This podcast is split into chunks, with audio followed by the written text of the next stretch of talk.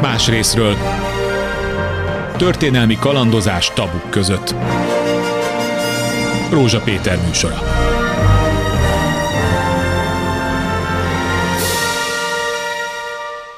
Augusztusban volt egy évforduló, egy, hát Európa történelmében az egyik legdrámai pillanat talán, vagy leg, mondjuk most már ennyi idő után talán a legérdekesebb. Ez a Molotov-Ribbentrop paktum megkötésének az időpontja, ez talán augusztus Somkuti Bálint tört, hat történész mindjárt segít. A, 22-re emlékszem. 1939. augusztus, és néhány nappal később Hitler úgy megtámadja Lengyelországot, mint a Piny, miközben már ugye Csehországot annettálta, tehát már régen tulajdonképpen háborúban vagyunk, nem? Nem, ez még egy, nem háború. A, nem mondjuk annak. Igazából az alapvető probléma az egész környezettel az, hogy az első világháború után egy olyan környezet születik, amiben teljes mértékben Németországot teszik felelőssé az első világháború kirobbanásáért, amiben azért lássuk, hogy nem teljesen övé a felelősség. Nyilván nagy mértékben az ő nyugszik ez a súly, de azért a nyugati hatalmak, Anglia és Franciaország az Antant épp úgy készült el az összecsapásra, és utána olyan feltételeket kaptak, uh, aminek értelmében 1986-ig fizethették volna az első világháborús kártérítést az akkori német császárság.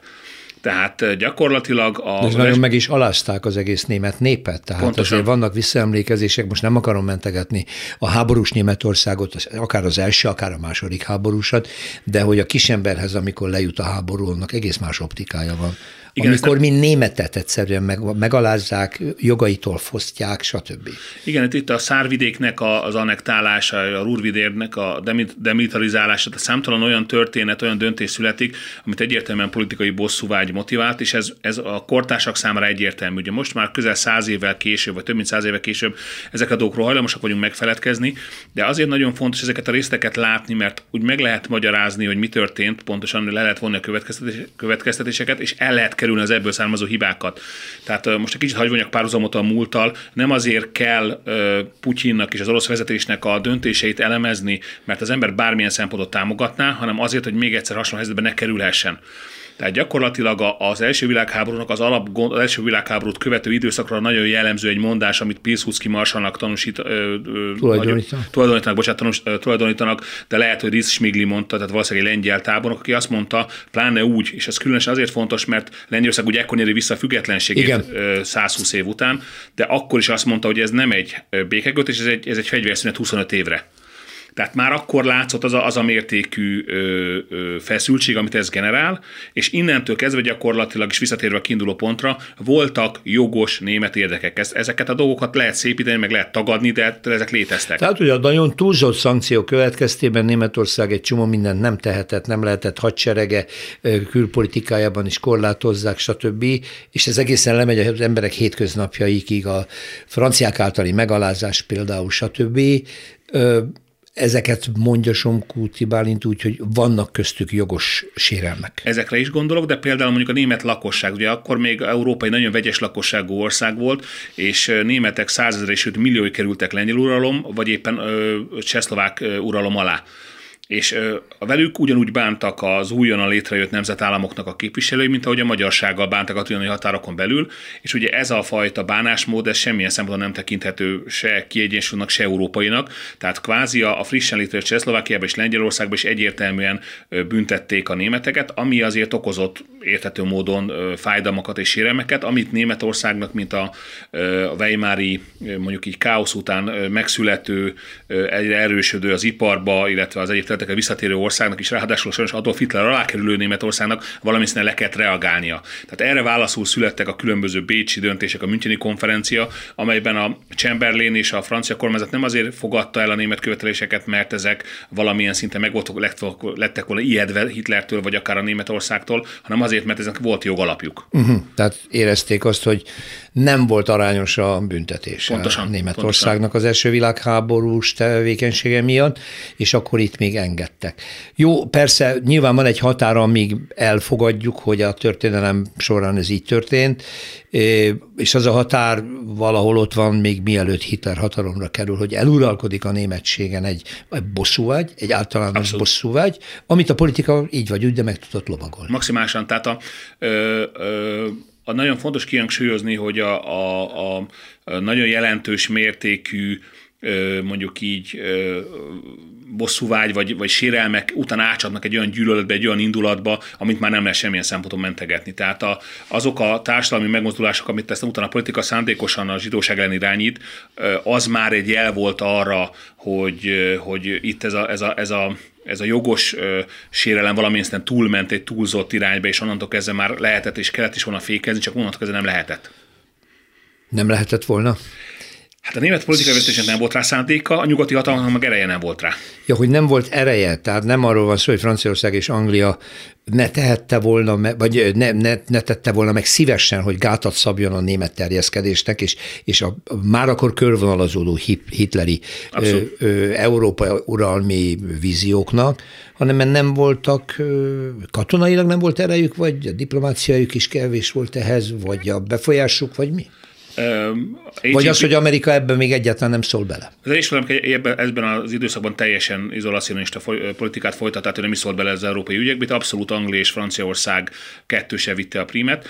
Nagyon fontos azt látni, hogy AGP Taylor írta azt, hogy Hitlert nagyon sokáig egy olyan fajta stabilizált tényezőnek tekintették, aki a Weimari köztársaságnak a káosza, illetve a gazdasági, nagy gazdasági válságnak a gyengesége után hoz egyfajta rendet Európába. Ugye Mussolini is ezért támogatták eleinte, mert ez a fajta imidzse volt, és gyakorlatilag a, a, a politikai nyomás azért hosszabb távon elkerülhetetlen abba az irányba ment, hogy amikor Hitler elkezdte a, azokat a tevékenységét folytatni, mert egyértelműen szemeszúrt mindenkinek, és egyértelmű volt, hogy nem jó irányba halad a történet, és nem egy irányítató valaki. AGP-téről leírta, hogy igazából attól ijedtek meg a, a, a nyugati hatalmak, hogy fölépített és önállátó rendszert, amiben aztán semmi hatást nem lett rá gyakorlatilag csak katonailag, és az első világháború óriási pusztása miatt ezzel, ezzel szemben volt a társadalom egy nagyon komoly ellenállás.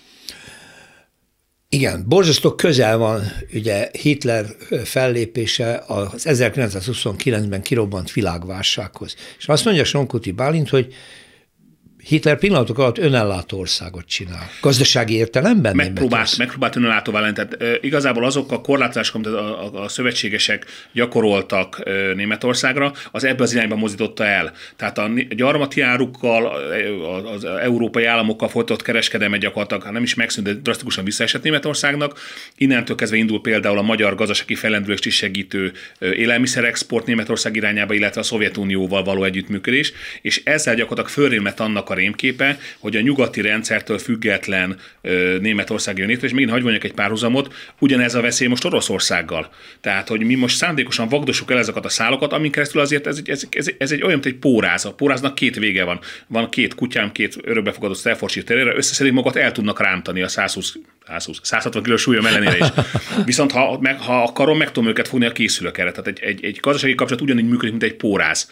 Tehát gyakorlatilag ezt a pórázt próbálták az angolok rajta tartani a németeket, most ezt próbálják elvágni Oroszország irányába, és hogyha azért van párhuzam, ha nem is túl sok, de azért van párhuzam Hitler és Putyin rendszerek között, azért ezt lássuk be, hogy, hogy azért, ha nem nincs rajta semmilyen szintű fék, az sokkal rosszabb, mint ha legalább valamilyen szintű irányítást tudunk gyakorolni fölötte.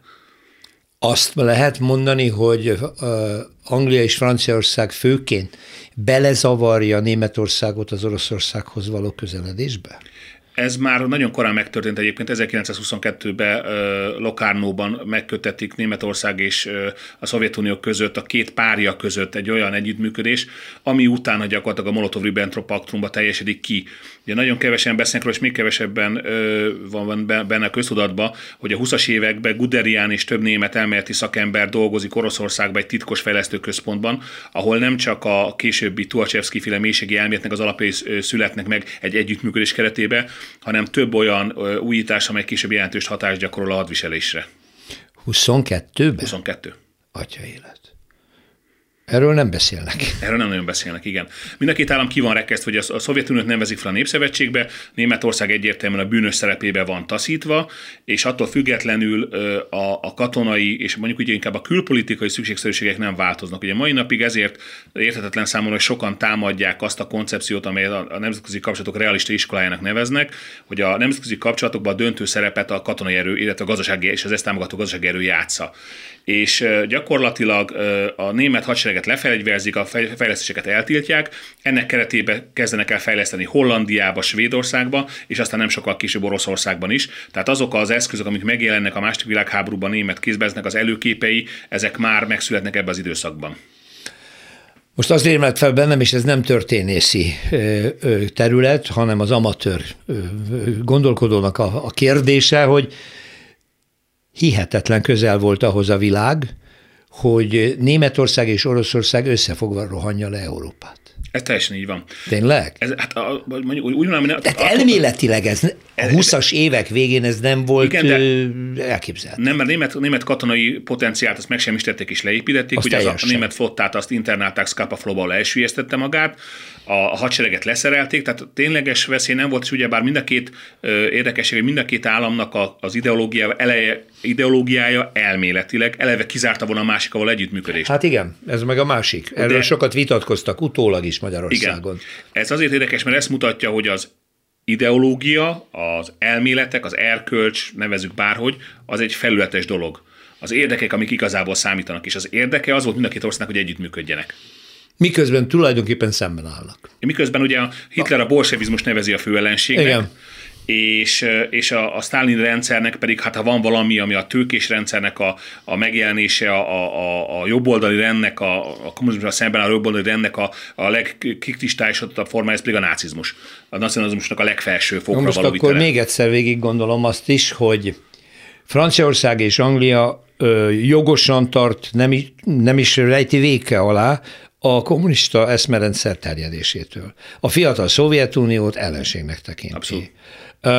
Hitler a bolsevizmust az egyik fő ellenségének tekinti, miközben szükségszerű, hogy együttműködjön a bolsevista Szovjetunióval gazdasági katonai érdekek miatt. Igen.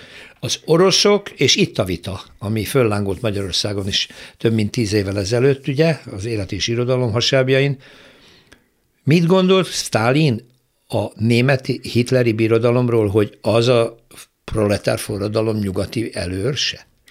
Én ezt nem tartom valószínűleg itt abszolút gazdasági és racionális megfontolások Ott vannak is. a dolog hátterében. Igen, ugye, hogy az Egyesült Államokból importált jelentős mennyiségű technológia és know-how az, ami gyakorlatilag lehetővé teszi a szovjetunió iparosítását, a cári egyébként arany vagyon fejében, vagy aranytartalék fejében. Ugyanúgy Németországból is alapvetően technológiai és tudásbeli transfert vártak, ugye a, a, a hiába voltak a vörös hadseregben is mozgékony alakulatok, azért a német tapasztalat sokkal nagyobb volt a nyugati Igen. fronton, a nehezebb körülmények között. Tehát ami a Guderian fejében a páncélos kapcsolatban megszületik, aznak jelentős mértékben van hatása. Kimutathatóan és bizonyíthatóan nincs, de biztos, hogy van kapcsolat Tuhachevsky és Guderian között valamilyen szinten, más nem áttételesen.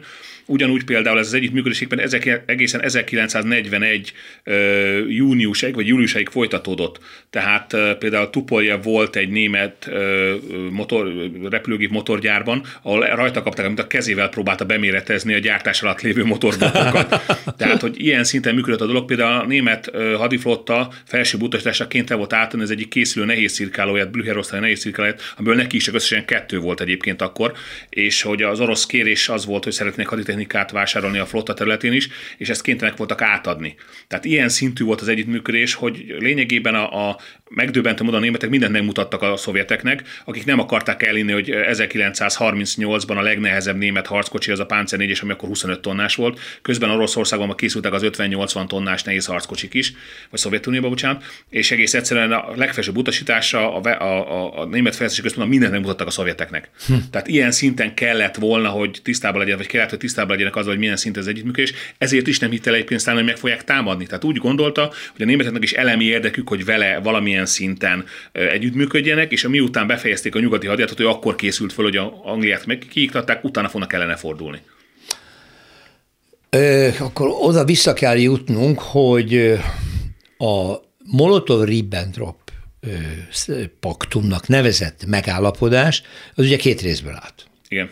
Volt egy nyilvános, ami a két ország gazdasági És katonai? Azt én nem is tudom. Egy, nem, mert egyetem gazdasági Egyértelmű. Búza, gabonaszállítmány, élelmiszer Igen. szállítmány. Ez tartalmaz a technológiai transfereket is egyébként a németek Igen? igazából félkész vagy késztermékekkel fizettek az orosz nyersanyagokért de, de ez alapvetően polgári, vagy legalábbis kettős felhasználású dolgokra vonatkozott. És volt egy, volt egy titkos záradéka, amiről sokáig az oroszok, hát a Szovjetunió azt mondta, azt állította, hogy nincsen, az egy fikció, de aztán egyszer csak előkerült már jóval persze a háború után. Na most ez ugye azt tartalmazza, amiről Somkoti Bálint már elkezdett beszélni, hogy szépen Hitler és Stalin ebben a paktumban megegyezett arról, hogy Európa mely területei fölött ki fog diszponálni pontosan.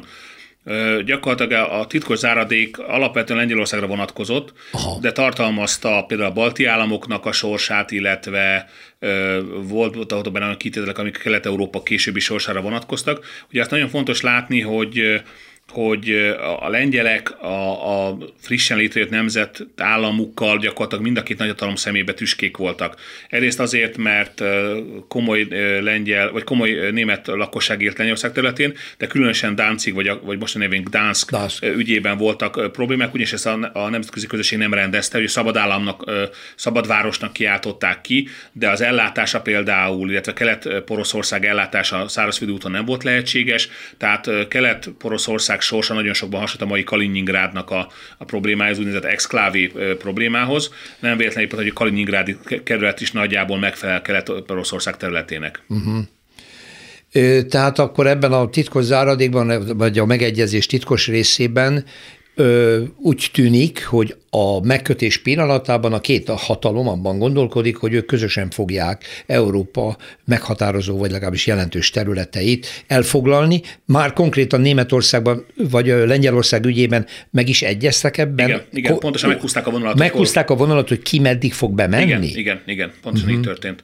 Úgyhogy amikor megindul szeptember 1-én a német támadás, német támadás akkor, akkor egy pár héttel később, nem hiszem két héttel később indulnak meg csak a szovjetek. Uh-huh. Úgyhogy ezért is tudták azt mondani, hogy elméletileg a megalapodás megoldás nem tért ki arra, hogy milyen tempóba történik meg ez a felosztás, úgyhogy a szovjetek később nyugodtan tudtak erre hivatkozni, hogy ez a bevonulás ez csak a saját érdekeik, illetve a lengyel területek, a szláv testvérség bármilyen indokot fel tudtak hozni értelmében és érdekében történt, és egyértelműen a németekre hárult az agresszió vágya, vagy az agresszió vágya, de ezt a, a lengyelek azért nem felejtették el, hogy őket nem csak nyugatról, hanem keletről is megtámadták. Hát nem is akármilyen pusztítást végeztek a Pontosan. lengyel hadsereg tisztjeit kinyírták. Pontosan. Ez egy borzalmas dolog volt.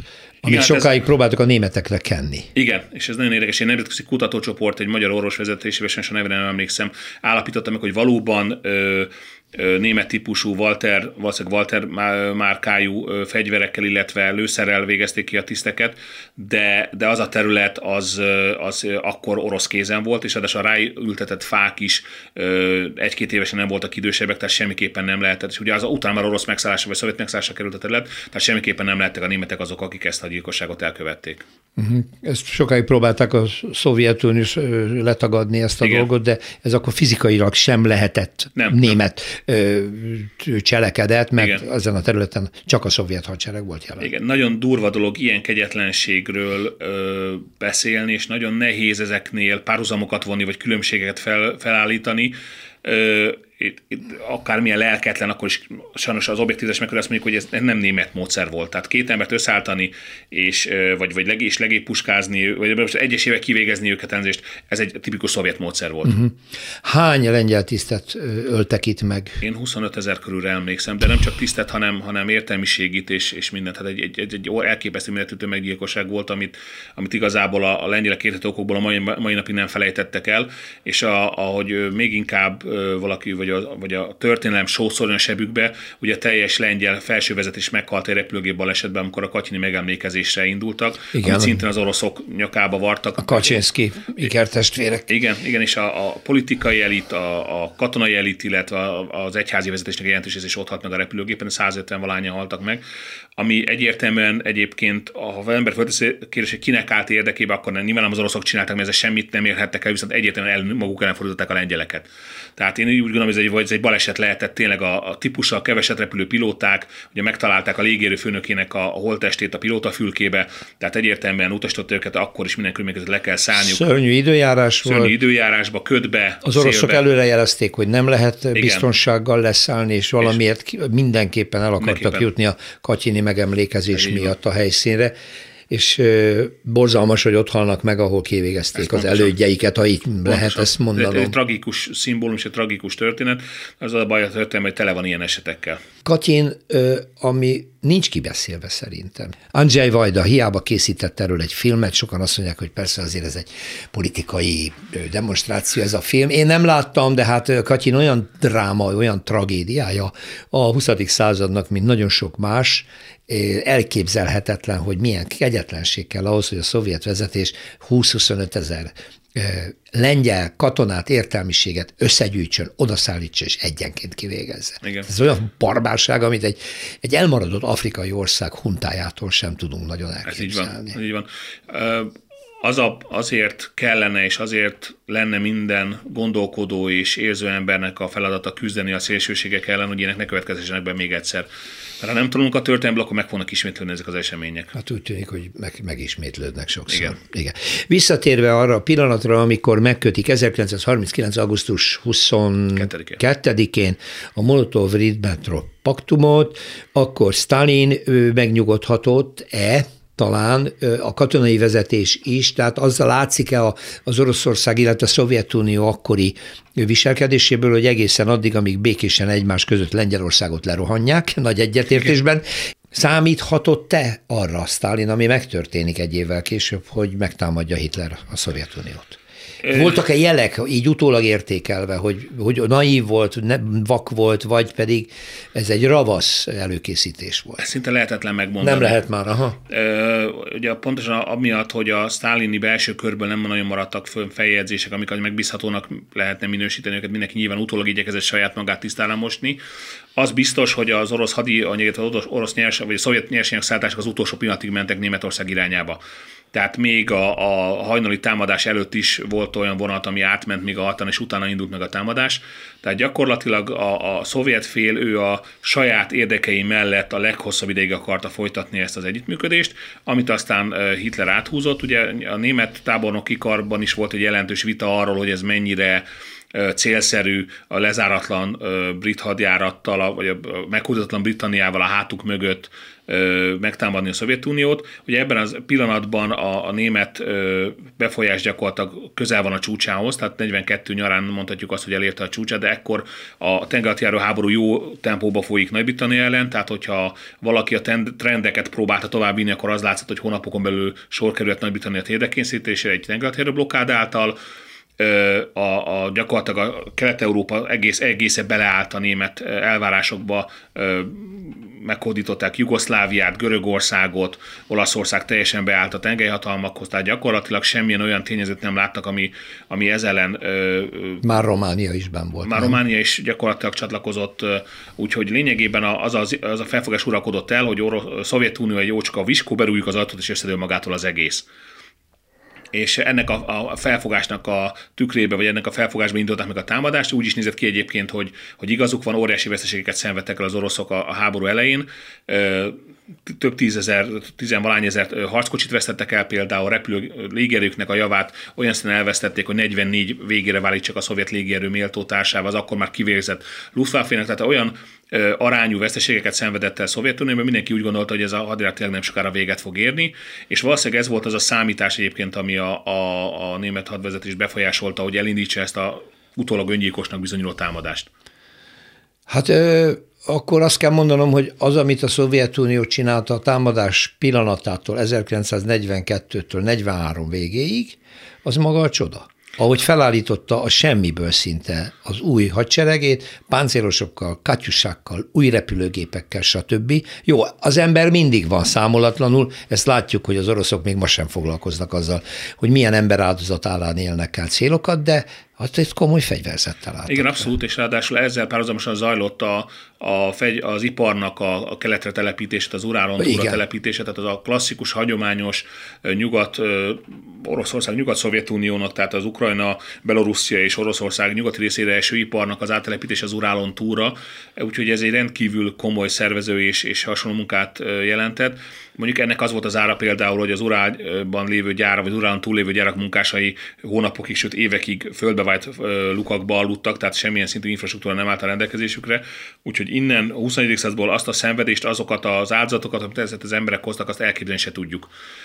Azért ehhez hozzájárult az is egyébként, hogy volt egy kitűnő kémhálózat a Szovjetuniónak, és ugye a, a híres Richard Szorgénak köszönhetően tudták, hogy Japán nem fog közbeavatkozni. És azok a szibériai alakulatok, amik 41. decemberében megállították a német támadást Moszkva alatt, azokat nem kellett, ki tudták vonni, bocsánat, távol-keletről, mert 1939-es halhingoli vereség után a japán hadvezetés semmiképpen nem akart a Szovjetunióval közvetlen konfliktusba keveredni, úgyhogy kötöttek egy meg nem támadási szerződést, amit majd 45. augusztusában a Szovjetunió rúg föl, de gyakorlatilag már egy megnyert háborúba beavatkozva ezzel. Uh-huh. És akkor ennek biztonsága alatt lehetett szembefordulni a teljes kész haderővel, az animet hadsereggel. Igen, igen, tehát gyakorlatilag a távol keletről ki lehetett vonni szinte minden erőt, ami, ami nem rendfenntartó vagy hasonló célokat látott el, és azok a, azok klasszikusan szibériai hadosztálynak nevezett alakulatok, aminek egy része nem a Szibériába jött egyébként, azok, azok pontosan ott a legkritikusabb időben tudtak beavatkozni. Utána a többi az már valóban a, a téltábornok, illetve a német hadvezést hibáinak köszönhető volt, hogy a további sikerek elmaradtak. Van valami hasonlóság a napoleoni Igen. orosz fiaskó és a mostani, amiről beszélünk a második Igen. világháború alatt. Az orosz visszavonulás, ami nagyon cseles, a rejtőzködés. A felperzselt föld. A felperzselt föld, oda megy és már semmire nem tudja használni, mert még egy falat kenyeret se talál, nem hogy lőszert meg egyebeket. Igen. És egyre bejebb szippantja a német hadsereget is, és aztán jön a téltábornok, amelyik hát ugye meg is pecsételi a németeknek a Sőt, sorsát. Egy további párhuzam is van, amit kevesen tudnak, no. hogy, hogy Hitler nem véletlenül választotta június 22-ét a támadás időpontjául, ugyanis napon is ezen a tampon támadta meg Oroszországot. Tényleg? Igen és az volt a, a, a mondása, hogy megmutatjuk, hogy jobbak vagyunk, mint Napóleon. Aha. Hát igen, ez egy igazi elszállt agyú hát Dikta, diktatúra, abszolút. és már diktátorra val, az így van, hogy így én van. nagyobb vagyok, mint Napóleon. És, és akkor már voltak olyan tisztek, akik pontosan emiatt figyelmeztetek arra, hogy itt azért a Napóleon azért nem kis ö, tetteket, haditetteket vitt végre, és a, a, tényleg egy korszakalkató katonai zseni volt, azért lehet érdemes elgondolkozni azon, hogy azok a feltételek, amik az ő bukásához vezettek, azok fennállnak, és ugyanúgy, ahogy a kozákok, a, ruga, a irreguláris kozák lovas alakulatok zaklatták Napóleon utánpótlását, ugyanúgy a később felálló partizán alakulatok is megtették ugyanezt, ugye azoknak ugyan túl van orosz történetírás túlhangsúlyozta a szerepüket, de az tény, hogy a német hadsereg nehézséghez jelentős mértékben hozzájárultak, bár nem tudták megakadályozni az ellátásukat, de jelentősen megnehezítették. Már a partizánok, a partizánok, a partizánok ki, nagyon kiterjedt partizán igen. mozgalom. Az, igen. igen, hát azért ez később hatalmas legendákat ez így van. körítettek, de nem véletlen, mert ez, ezek, ezek óriási tettek voltak végül is. Ez a napoleoni összehasonlítás nagyon érdekes. Ugye Napoleon egy egymilliós hadsereggel indul. Hát akkor közel. 5-600 ezer ember volt, aminek közel a fele volt csak francia egyébként. Igen, igen, igen, igen. És ez megtépázva és rongyokba tér vissza az orosz télből. Hol fordul, hol is fordul, meg akkor egy pillanatra elevenítsük fel középiskolai tanulmányainkat, mert azért az ember felejt, és egy hadtörténészt akkor Somkuti Bálintot hadd kérdezzem meg, hogy tartsunk egy kis történelmórát. Az előre nyomulás mindkés avajban nagyon sokáig megy, a németek előre nyomulása. Igen, és lényegében három helyen akadnak meg. Három ugye, helyen? Igen, igen, az alapvető problémát az képezi, hogy nincsenek egyértelmű hadászati célok meghatározva. Tehát stratégiai célokat nem Hitler nem határoz meg, hanem amikor elindul az előrenyomulás, a, a, a, a, hogy mondjam, a határoz közel lévő és a tartalékban lévő seregtestek is megsemmisülnek a megdöbbentő sebességű előnyomolásnak a hatására, és a nyár végére körülbelül augusztus eljutnak odáig, hogy nincs egyértelmű cél kijelölve, óres területek kerültek német kézés, nem lehet tudni, hogy hogyan tovább. És körülbelül ekkor születik meg egy döntés, hogy három irányba kell tovább menni, Leningrád, Moszkva és Stalingrád. Ugye Leningrádnak a régi főváros, illetve a, a balti tengertől való elvágás miatt van egy, egy szempontja, vagy egy, egy, egy célja, Moszkva, mint a közigazgatási központ, és Stalingrád, mint az ipari központ. Aha és hogy ekkor már vannak olyan hangok, például a von tehát az öreg porosz tábornok, aki olyan, mint a mesékben a morgós nagypapa egyébként, tehát ő az, akit egyébként utána nem is nagyon vádoltak meg semmivel, mert következően ellenezte Hitlernek szinte az összes döntését ezen a területen, aki azt mondja, hogy ez túl sok, tehát élünk egy irányt, és akkor abba az irányban kell folytatni a támadást, de ekkor Hitler személyesen először közbeavatkozik a hadműveletekbe, és elrendel, hogy úgynevezett kievi katlant mindenképpen meg kell semmisíteni.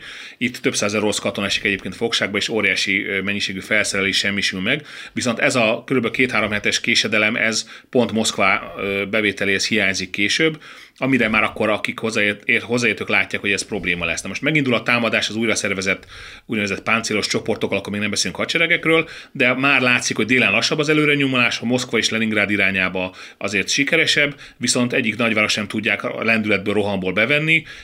Ehhez azért hozzájárul Stálinnak az a beszéde, ami nagy honvédő háború, és pontosan a, a Teuton lovagok 1240-es vagy 42-es betöréséhez hasonlította a, a, a német támadást, ami ugye a, a Jégmezők lovagai című felejthetetlen Eisenstein filmben testesül meg, és utána először is, azt mondom, darabig utoljára is személyesen intéz beszédet a néphez. Úgyhogy Stalin hangját sose hallották előtte az átlag emberek, és a rádióba fölcsendül a grúzos akcentusa és a sokszor furcsa szófordulatai, de mindenképpen akkor válik nagy honvédő háborúvá az addig ö, fasiszta betörésnek és egyéb módon emlegetett háború, és onnantól kezdve érzi át mindenki, hogy ennek mekkora súlya van, és akkor indulnak meg azok a ö, tényleg hazafias megmozdulások, aminek az eredménye az a, az a hűséges ellenállás, amivel végül visszaverik a németeket úgy Leningrádba, mint Moszkvánál. Tehát a, a, a, viszonylag már addigra fölállt fegyverzet, új fegyverzet mellett itt is, amiről sokat beszélnek, hogy mennyire fontos a, a pozíció, hogy véded a hazádat, vagy támadsz egy másik országot, Pontosan. hogy ez mennyire befolyásolt, és mekkora erőt tudott adni. Igen, és ugye azt, azt sem szabad elfelejteni, hogy a, a, hát tehát három szempont volt, ami mind a két nagyvárosnál gyakorlatilag a, a, a védők számára kedvelt. Az egyik az maga, hogy a, a városukat védték, a másik az az, hogy a eddigre rendkívül kimerült és leronyolódott a német haderő, mert gyakorlatilag több alkalommal ezer kilométeren nagyobb távolságokat kellett megtennie pihenés és utánpótlás nélkül jellemzően, és a harmadik pedig az, hogy a, a térre sem voltak fölkészülve. Tehát az orosz alakulatok ugye jellemzően Szibériából, hideg részekről érkeztek, el voltak látva megfelelő mennyiségű ruhával, az eszközök föl voltak készülve, pontosan a korábbi finn téli háború nyomán föl voltak készítve a, a fegyverek, az ágyuk, a, a harckocsik arra, hogy, hogy téli körülmények között kelljen üzemelniük, addig a német oldal ez hiányzott. Tehát itt három tényezőről beszéltünk, az egyik van egy anyagi és műszaki vonatkozás, és inkább van egy morális, illetve erkölcsi vonatkozás is ennek a kérdésnek. Elképesztő méretű frontvonalat próbált Hitler mozgatni. Hát ugye Hány ezer? 2500 vagy 3200, nem is tudom, tehát brutális mennyiségről. Nagyon érdekes éppen az összevetés, picit hagyva megint párhuzamot a jelennel. 1941-ben, amikor megindul a támadás, a dél csoport, ami Ukrajna ellen vonul, abban 920 ezer német és román katona van.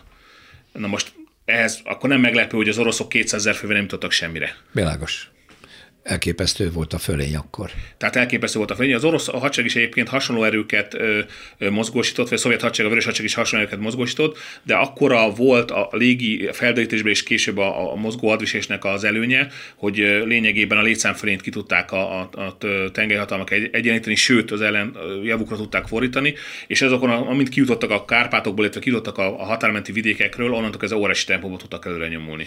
Egy pillanatra visszaugranék, mert ugye onnan indult el Zsomkuti Bálint, hogy az első világháború után a németek veresége az együtt járt az egy, egy izletes megaláztatással, a túl szigorúak voltak a büntető feltételek, végül is egy, a bűnös nemzet, a bűnös ország sorsát kellett, és mennyire hozzájárult ahhoz, hogy, hogy ebből kitörjön, és Hitler ráérezzen arra, hogy hol lehet Pontosan. visszaerősíteni. És azt mondta, hogy ez úgy történt meg, hogy ő önerőből, tehát hogy ugye a nyugatiakkal a kereskedelem minimalizálódott, el volt zárva a világtól, hadipara nem lehetett, stb. Hogy történt ez a felállás ilyen gyorsan? Miből, milyen nyersanyagokkal? Csak a Szovjetunióval volt kapcsolatban? Nem, azért a, a meglévő kapcsolatok megvoltak, ugye nem véletlenül például Svédországban rendkívül mennyiségű acél érkezett, és a szövetségesek egyik fő, fő törekvése volt a, a második világháború során ennek a kapcsolatnak az elvágása, sőt a, az egész norvég hadjárat arra épült, épült, hogyha Norvégia szövetséges kézre kerül, ezért indították meg a, nyilván a, norvég, a német fenyegetéstől tartó norvég kormány beleegyezésével angol és francia alakulatok érkeztek Norvégiába 1940, azt hiszem márciusába, tehát az volt a fő elképzelés, hogy ha Norvégia csatlakozik a szövetségesekhez, akkor nyomást lehet gyakorolni Svédországra, hogy ezeket a rendkívül jó minőségű acél, félkész és egész terméket, például csapágygolyókat, ilyeneket ne adjon el Németországnak, vagy egy komplét csapá, csapágyakat.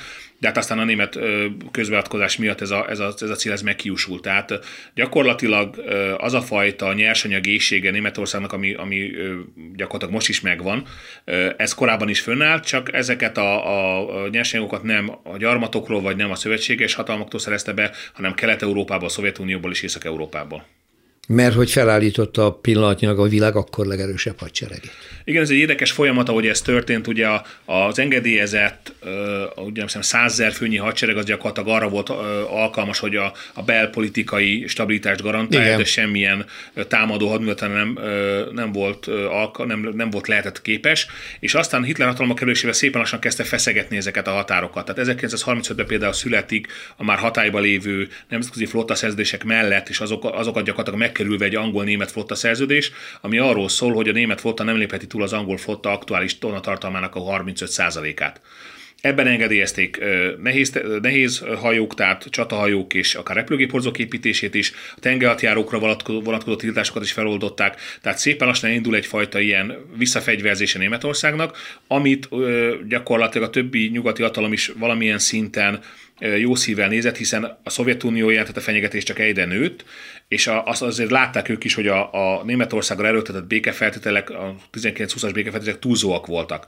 Tehát a, a, mondjuk a németek azzal érveltek, hogy ez még a Weimari köztársaságról beszélünk, nem Adolf Hitler és a, a, a náci párt tagjairól, azzal érveltek, hogy bármilyen probléma merül fel Németországnak a határain túl nem tud mit tenni. Tehát a rendelkezésre álló eszközeivel gyakorlatilag az állampolgár nem tudja kimenekíteni, mondjuk ha, ha Dél-Amerikában vagy Afrikában valami történik. Uh-huh. Tehát gyakorlatilag elindult már ez a fajta folyamat kicsit korábban is, nyilván a, a porosz álló német hadsereg ezt maximálisan igyekezett kihasználni, de amíg ez a, ez a fajta folyamat, és ezt nem tudom megmondani, milyen megállapodásban oldották fel ezeket a rendelkezéseket, amíg ez nem indult el erősebben, addig gyakorlatilag ezek a, a, a, a vagy amíg a német fegyverkezés nem lépette túl bizonyos határt, addig ez nem jelentett fenyegetést a nyugati hatalmak számára.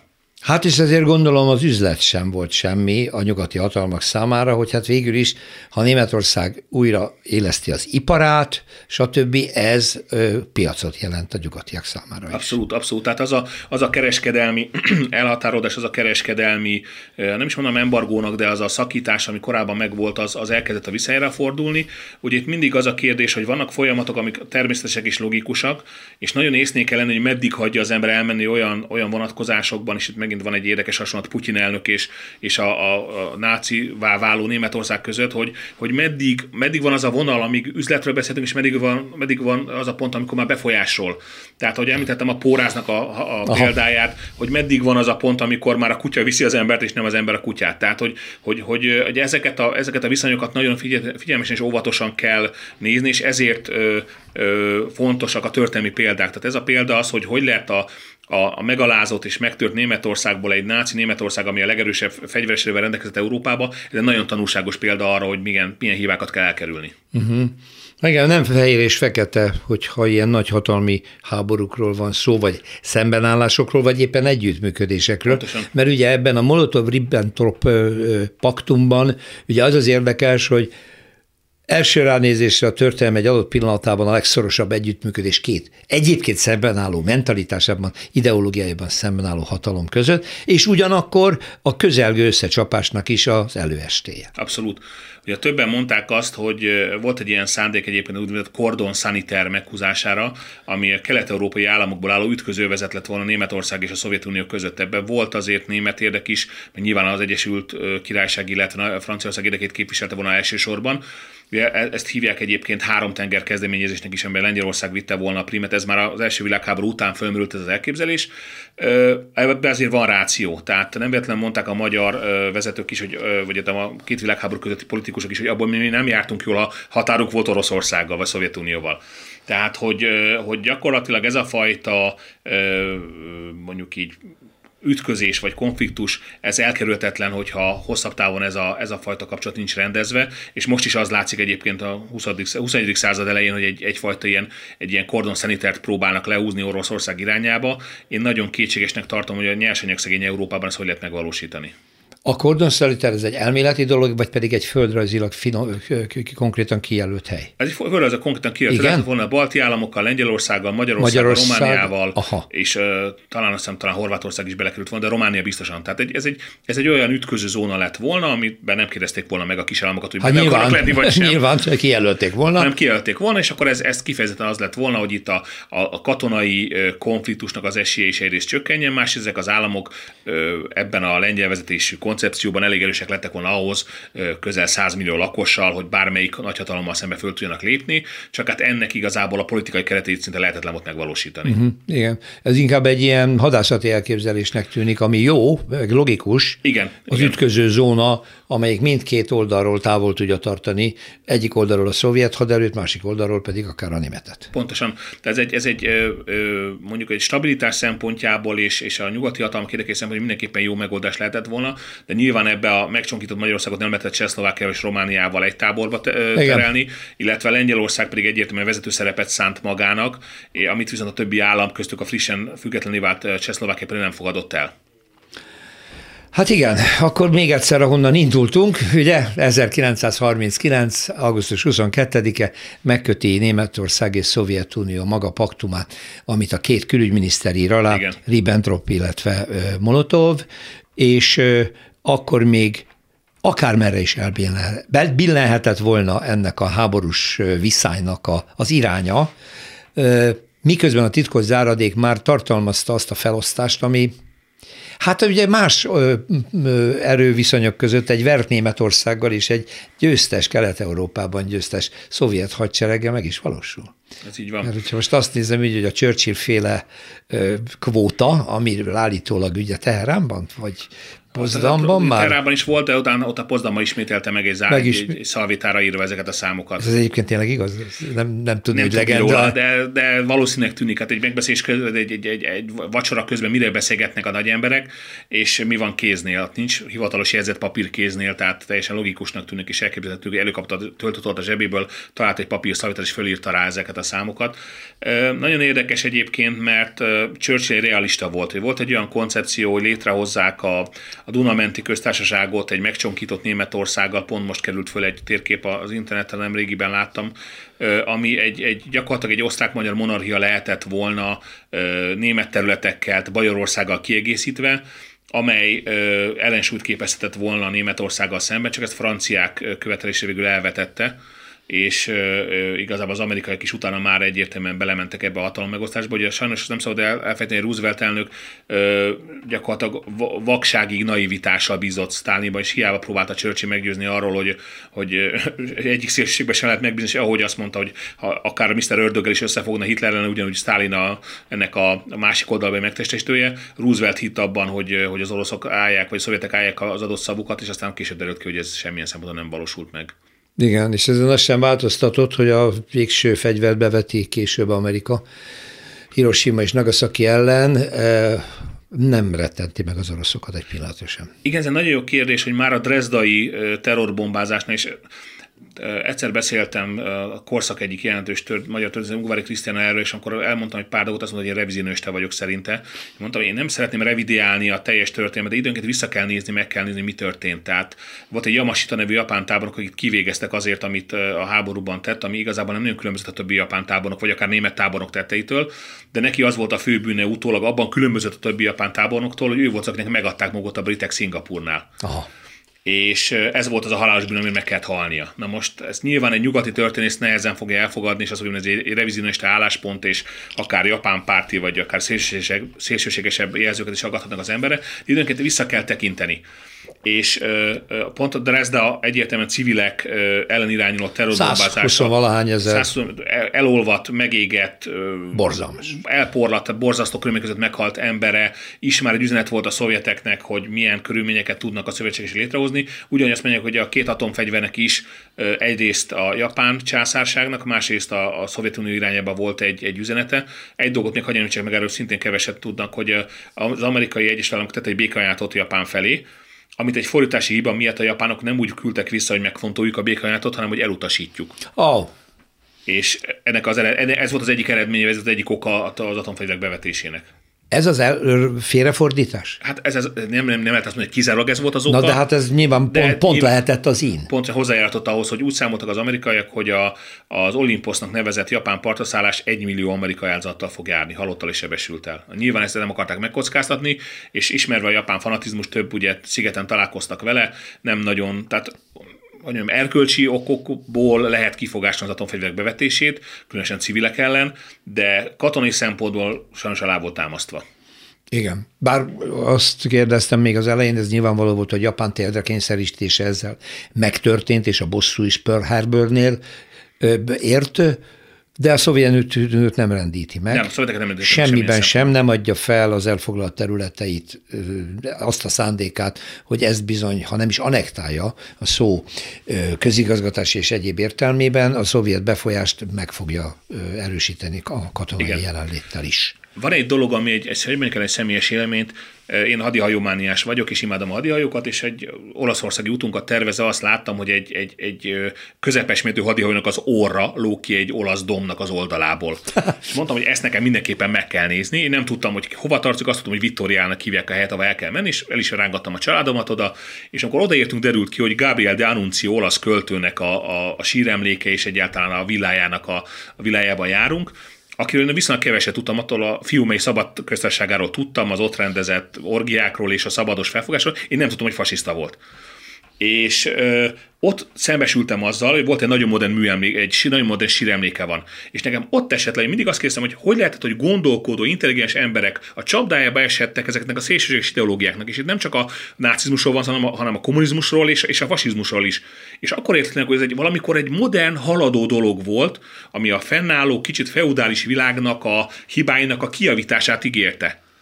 És ugyanúgy, hogy a kommunizmus is egy olyan eszme volt, amiben lehetett, és sokan hittek is, mert azt ígérte, hogy egy jobb világot hoz, egy olyan világot hoz el, amiben azok a hibák, amik évszázadok óta nyomasztották az embereket, nem fognak bekövetkezni. Most a nácizmusnál azért kicsit bonyolultabb a helyzet, mert ott azért nagyon nehéz azt mondani, hogy bárki szembeszél a szélsőséges rasszizmusával abba, abba tudott hinni, de, de, de például a fasizmus, ami ugye nem volt rasszista a kiinduló, is Olaszország felemezkedésére beszélt, ebben mindenkit beleértett, ott egy modern, modern képzőművészeket, a modern irodalmat, a modern, a 20-as éveknek a modern embereit vonzó valami volt, ami egy változást ígért.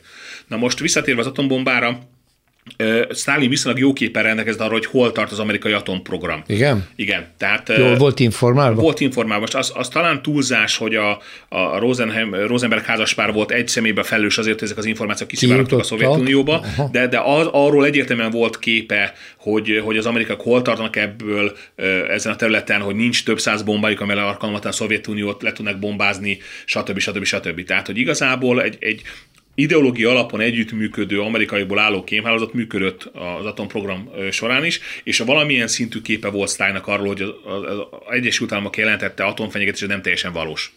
Igen. Tehát, hogy egy vagy két bombája lehet, ami igen. Ami vagy még, beveti, vagy nem. Az atomfegyverek sorozatgyártás az Egyesült Államokban, jól emlékszem, az 50-es évek elején indult csak be. Igen, igen. Messzire elszaladtunk a háború utáni hát időszakra, de ez nem baj. Somkuti Bálint hat történésszel nagyon izgalmasan hallgattam, és remélem, hogy a rádió hallgatók is tudták követni és nagyon szépen köszönöm, hogy itt volt. Köszönöm és visszaemlékeztünk erre. Itt is egy csomó olyan dolog derült ki, amiről semmit sem tudtunk eddig, amit külön hálás vagyok. Köszönöm szépen. Szerkesztőm Herskovics Eszter nevében is búcsúzom, egy hét múlva újra találkozunk, minden jót. Más részről. Történelmi kalandozás tabuk között. Rózsa Péter műsorát hallották.